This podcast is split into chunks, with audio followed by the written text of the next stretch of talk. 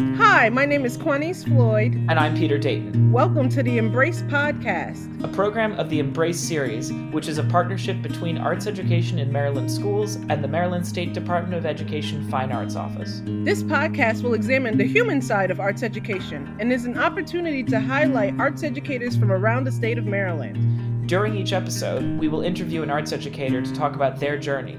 Each interviewee will be facilitating a workshop as a part of the Embrace series. Today, I'm joined by Julie Olson. She is a music teacher specialist for Anne Arundel County Public Schools. She's facilitating Inhale Peace, Exhale Love, an embrace session for Maryland's Creative Teaching Force on Thursday, May 14th from 10 a.m. to 10:45 a.m. Julie, thanks for joining me today. I'm so happy to be here. Now, before uh, we started this call, we were talking about your background in music as well as in theater. So, just give us a little overview of your history in the performing arts. Yes. So I was inspired by my parents who actually met in band. My dad played the uh, trumpet, my mom played the clarinet, and I grew up singing in the church choir. In the summer after my sophomore year, I moved to a new school district, which made me extremely upset. my dad was like ruining my life, you know? Um, right? And so I was extremely upset. But it turns out that it changed my entire life, my entire career trajectory, actually. And I ate up everything music at this new school. Um, it was fantastic. It was in Traverse City, Michigan. And the arts programs were so strong there. And I just did everything I possibly could do in music and theater. I played the oboe in band and orchestra. I did color guard and marching band. In my senior year, I was drum major. And I acted in plays and musicals and just all the time, super busy with anything music, anything theater. My favorite role was playing Reno Sweeney in Cole Porter's Anything Goes. And um, I had very influential teachers who helped guide me there, Russ Larimer and John Campbell. Russ Larimer was my choir teacher, and John Campbell was my band teacher. Oh, and Dorothy Kunkel, my orchestra teacher. You know, from the age of four, I knew absolutely that I wanted to be a teacher, but I didn't know until my junior, senior years that I wanted to be a music teacher. And so they really helped me in that way when I got to college, I went to Albion College, which is a small private school in Albion, Michigan. And I had more awesome mentors, and it really came down to the teachers that I was able to interact with.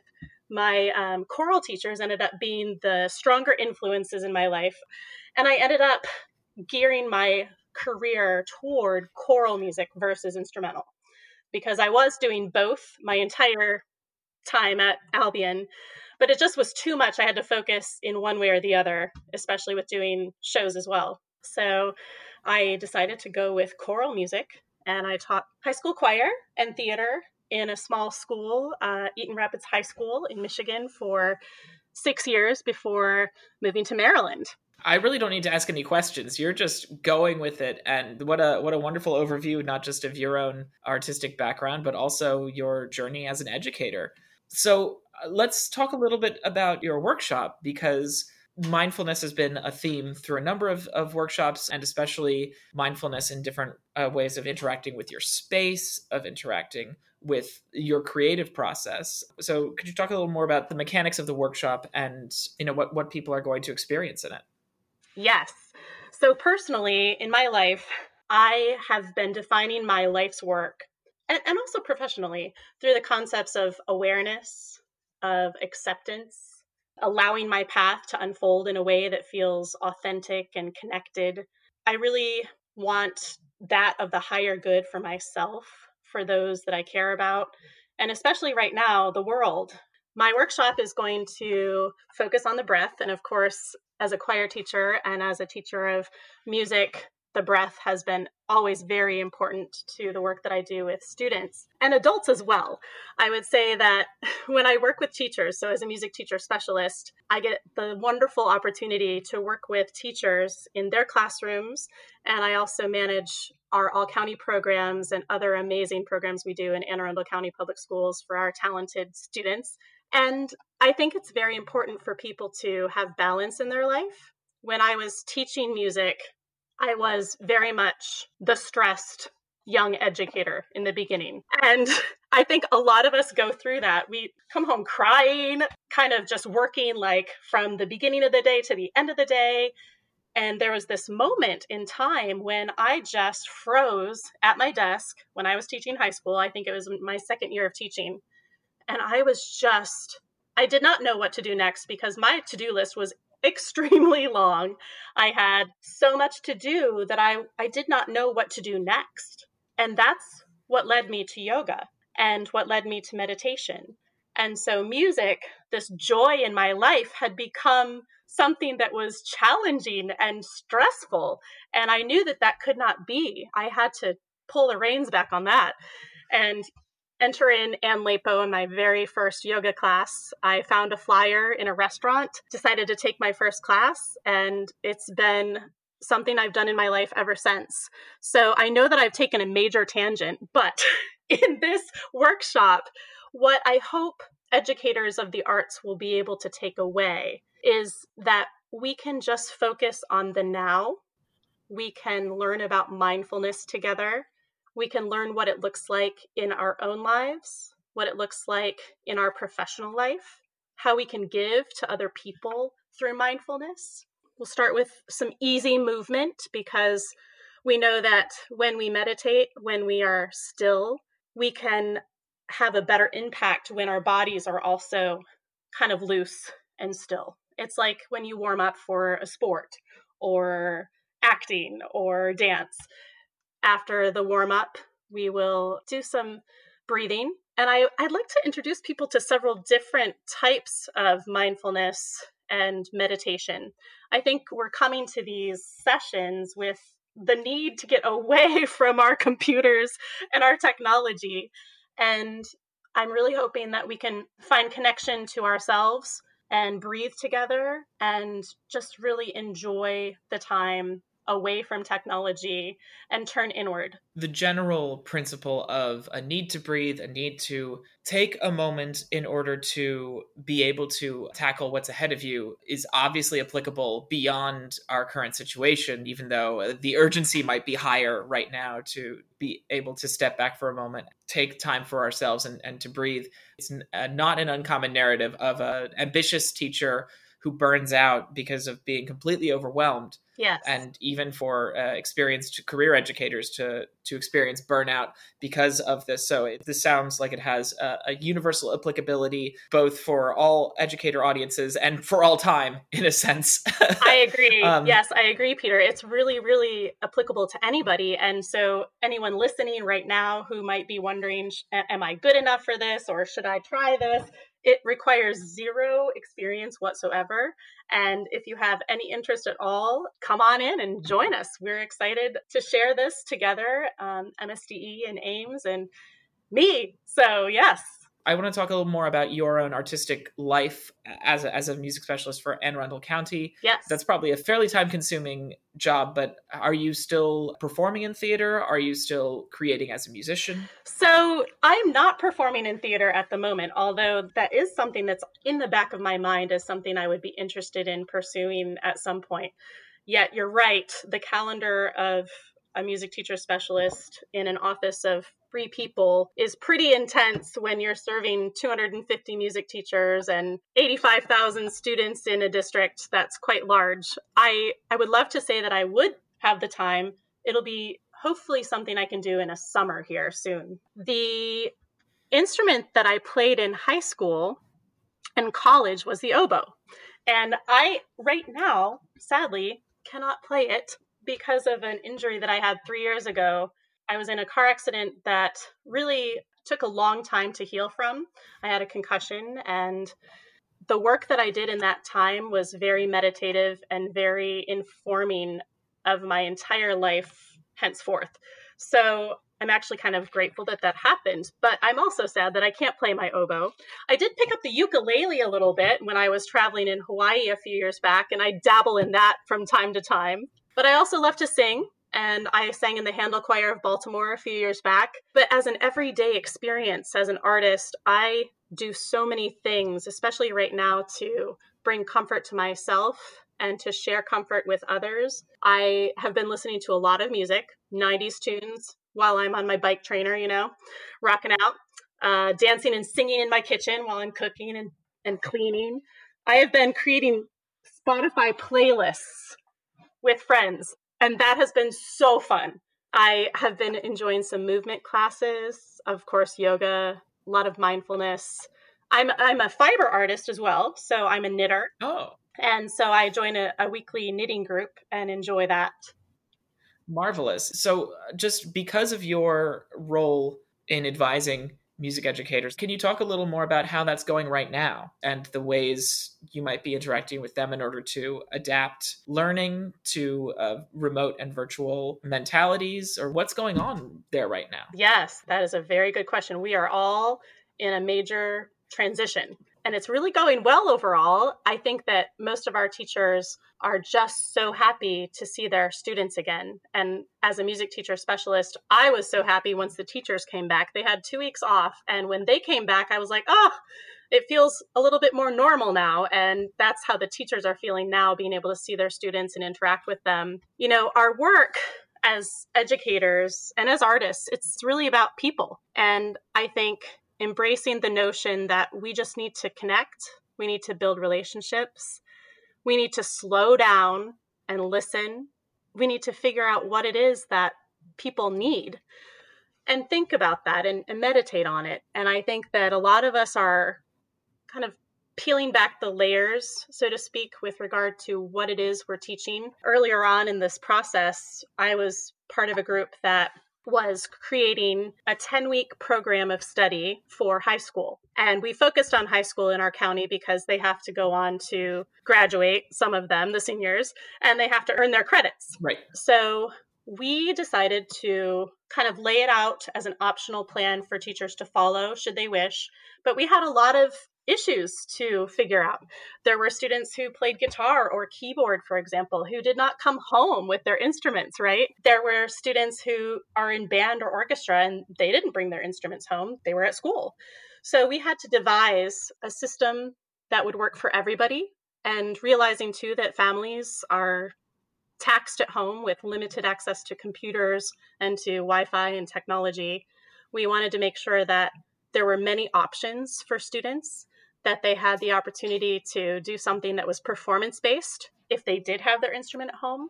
And if they didn't, what else could they do that was maybe a little bit more music history related or theory based or listening and responding or being very creative and perhaps creating something artistically? So we've really had to jump outside of our normal performance based medium. And i think that's that's been uncomfortable for a lot of people. And it's certainly not the way we want to do this heretofore.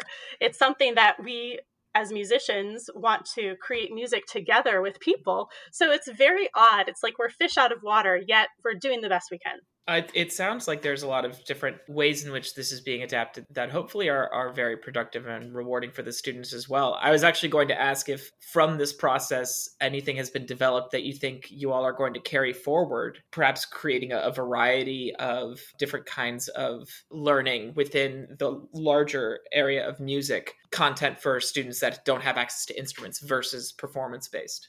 Yes, and that's something that our county has been interested in for a few years now, really thinking about non traditional ways of making music, iPad ensembles, uh, reaching out to those students that are maybe not necessarily interested in performing, but they want to learn how to be a sound engineer and go on to support a rock band in the future or something.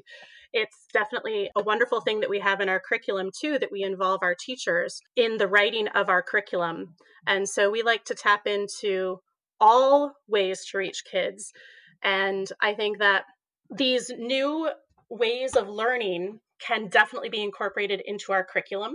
And I also am so excited that we're able to reach out virtually and connect with our teachers. Every couple weeks, we have the opportunity to meet with all of the elementary instrumental teachers at one time or the high school choir teachers at one time. Anyone who wants to can join in. We call it our our chat and chew. Mm-hmm. And we sit from noon until 12:45 and we just check in with them. We can talk about anything that they're watching on TV to pass the time in the evenings or we can talk about challenges that they're having in their classroom or success stories. So it's really good that we're able to touch base with them and find out what's working, what's not. And then the teachers also get a chance to interact with each other. So I think moving forward, some of our professional development strategies could be a little bit more focused on the virtual mm. side of things now that everyone knows how to use Google Meet, which is the platform we're using. Could you tell us a bit more about the the way in which the breath techniques that you have been working on have informed your instructional mentality? Yes, I love to take all of my life's experiences and integrate them as natural opportunities present themselves. So, when I was a new teacher, and started taking yoga. Meditation was part of my yoga class every week. I was able to then take my concepts that I'd learned with breath work in yoga and apply them to teaching high school choir, for example, or high school theater, or even when I taught elementary school music. So, some examples. In high school, a lot of students aren't aware of their bodies. And so, a lot of it is just about awareness, having them stand against a wall and feeling how their ribs expand, putting all of the students on the ground and allowing them to lay down and put a book on top of their diaphragm or a hand there and place it there so that they can feel the expansion. And I think that the awareness and the actual doing of physical movements that are also from yoga and meditation really apply and lend themselves well to choral music, of course. Another one of the Embrace sessions was called uh, The Power of Ritual Practices, and Nicoletta talked about coupling the idea of marrying particular significant activities or sensory experiences with daily rituals. And so, do you yourself practice breath moments even throughout a day? Or is that one of the things that will be discussed is the way in which we can build breath moments into daily ritual. I love Nicoletta's session. I was there for most of it. I had to miss the first 10 minutes because of another class, but yes, I incorporate breath work and rituals often. In fact, right now I have a lavender candle beside me flickering and I have essential oils going in the background diffusing into the air some lemongrass, peppermint and lavender.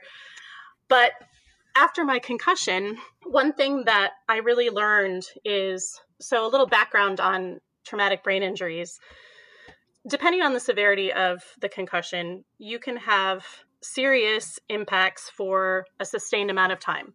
For example, I had to take four entire months off completely.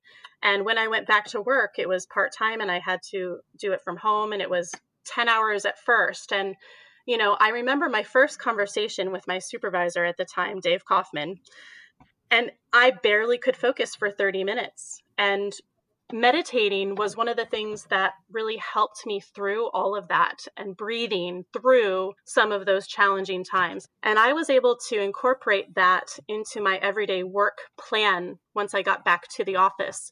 So, one of the things that I really continue to do to this day, and my colleagues Lydia and Jessica and Mary will all attest to this, I take a mid morning break every day. It's about 10 30, 11. And I just tell them, okay, I'm taking my meditation break and I put on my earphones, close my eyes. They know not to bother me. They leave me notes if I get a phone call.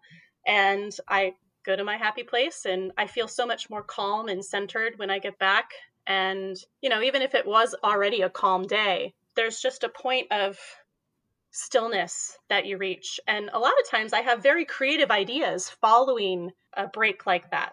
So I encourage everyone to try it. I think it's a very beneficial practice. A lot of times we feel rushed in our workplace. We feel like it's a spastic, hectic, fast paced time. And to really pull it back helps you as a person to be able to cope with all of those stresses of the workplace. I appreciate you sharing so much about your your experience in regards to the accident. I'm sure it's a difficult topic, uh, but I'm sure it's also informed a lot of what has come after in terms of just your everyday experience do you think that the large scale life disruption that you experienced with that has in some ways either prepared you or given you some perspective on the kind of again large scale structural disruption that we're all facing now? I definitely feel like i've been here before peter. Yes it's mm. it is very much a disruption to our everyday and that's exactly what my accident was. It completely debilitated me. I could not watch tv i couldn't read. I couldn't drive a car. I couldn't be in a car without feeling extremely sick. What had happened was my eyes and my brain were in disconnect and I had to go through an entire year of vision therapy to be able to put them back together again and make those neural pathways work. And so I know firsthand how challenging something like this that we're experiencing this can be. It is totally a different way of living. And I think, again, coming back to accepting what it is, knowing that it's not going to be forever, knowing that we have people that we can reach out to to help and to be supported by. I think that when we are able to turn inward and to focus on what we have and be grateful, like Lacey's awesome session that she had recently, the, the gratitude and movement. Mm-hmm. Think that that's where we really come back to our humanity together, that we are in this together. We will make it through, that it's not ideal, yet we will learn so much, both as a society and also individually about how to overcome challenges when you're faced with something that's so outside of the norm. No, thank you so much for your own bravery and perseverance. It's it's a really amazing story of of overcoming uh, a terrible, terrible uh, adversity that you've shared with us, Julie. And I really am looking forward, I think, especially near the end of the week of all of these professional developments, I will very much be looking forward to Inhaling Peace and Exhaling Love. That's going to be on Thursday, May 14th from 10 a.m. to 10.45 a.m. Thank you again so much for joining me, Julie. Thank you so much. I really enjoyed talking with you, Peter. Absolutely.